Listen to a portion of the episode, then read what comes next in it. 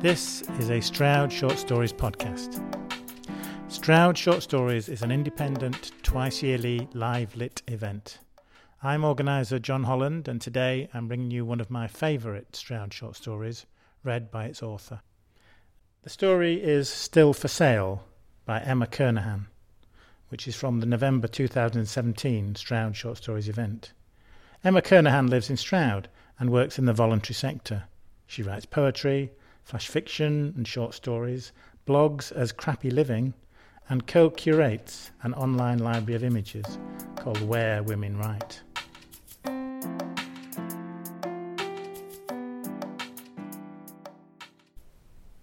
For sale. Penis costume. Brackets. Inflatable. Medium. £15. Never worn. The ad was tiny. At first I scrolled past it, my thumbs working faster than my brain, though an image like that catches the eye. I went back. There it stood, among the baby clothing bundles and second-hand wedding dresses, a stock image of a man dressed, undeniably, as a penis, attempting to look simultaneously ready to party, and as though somehow he was better than this. I thought of the parties I used to go to in my 20s. "Impress your friends," said the company tagline. I put down my phone and imagined impressing my friends. Nothing says strong, independent woman like 6 feet of dick.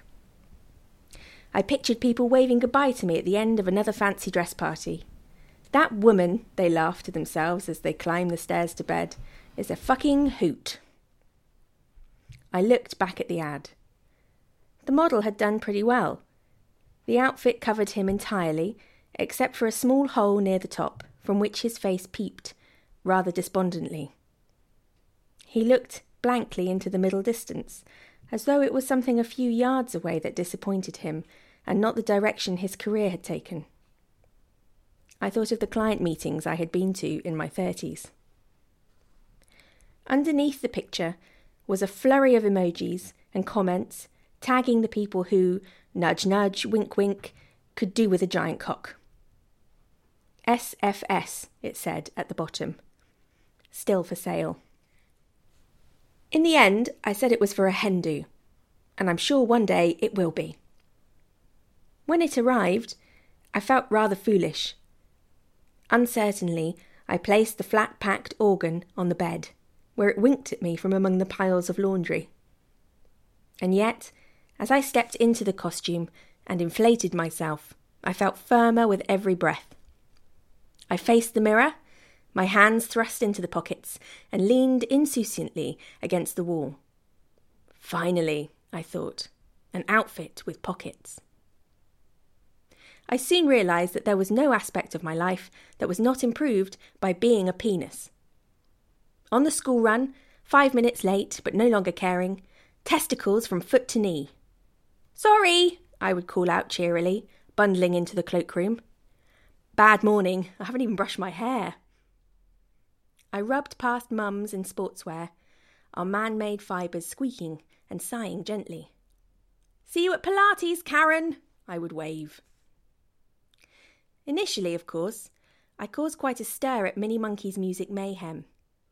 Nobody there had worn anything except Breton stripes since 2014. When Georgie had said, sotto voce over the polenta cake, that Fiona's acid brights were a bit much. Consequently, the children's section of the library on Tuesday mornings had the resigned, exhausted look of the chain gang, especially when everybody lined up for the hokey cokey. But that day, I think we all realised that something about me had changed.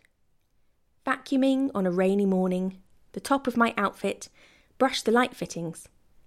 I was suddenly so tall, statuesque, striking even, bending from the waist to handle my hose attachment. I swept around the house with punchy little swaggers. I took to standing at windows, looking masterfully out across the street. Passers-by, feeling somehow that they were being watched, would look up, only to see my erect silhouette sipping an espresso. I started flaunting my curves. I went on nights out, no longer hiding the chunky knit of all my extra inches. Now I stood in the toilets, applying lipstick and admiring my face, hairless and encircled by a tight ring of soft pink material. "Too much?" I would ask the girls, puckering up over a glass of Prosecco. No, we would agree. Nothing is too much. Patting the smooth expanse of my giant scrotum as I angled against the bar, I would catch an admiring glance or two. It's the same old story, though. They only see the penis, not the person.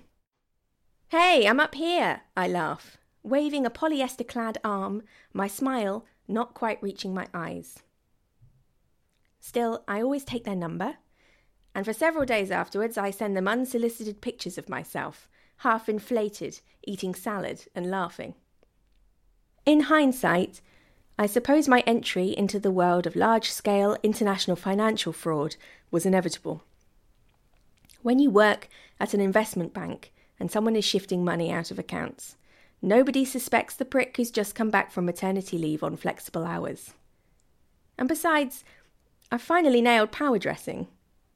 Shuffling into the boardroom sideways, wobbling slightly and oozing charisma during quarterly reviews, Merrill Lynch are none the wiser. Confident in my anonymity, I give the money to the undeserving poor. Addicts, sex offender support groups, third-generation benefit cheats, all those unlikely to be the recipient of little green coins. But I don't want to get too cocky. So next, I plan to have £1 million shot from the top of my costume like a confetti cannon on the steps of the London Stock Exchange. Dressed as a dick among several hundred traders, it will be the perfect crime. I'll be a ghost, an urban myth, a master of disguise, a modern-day Robin Hood who sometimes has to be helped free from London Underground ticket barriers during a getaway. Later, police officers will squint disbelievingly at the CCTV images. "Can you describe the man in question?" they will ask bewildered witnesses, pens poised over their notebooks. "Massive penis," they write, over and over and over again.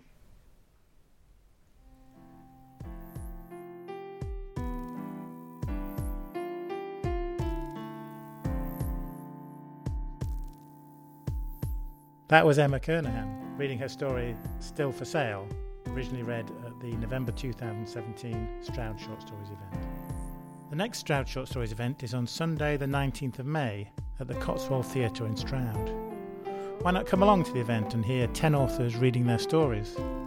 Tickets are on sale from the Cotswold Playhouse website from the 12th of April. The story you heard today is from our new anthology, which has 57 stories by 45 authors from the last 3 years of our events. It's available from local bookshops and Amazon and in paperback and Kindle editions. I'm grateful to Laura Bing for producing the podcast, to Ed Holland for the music. Thanks very much for listening.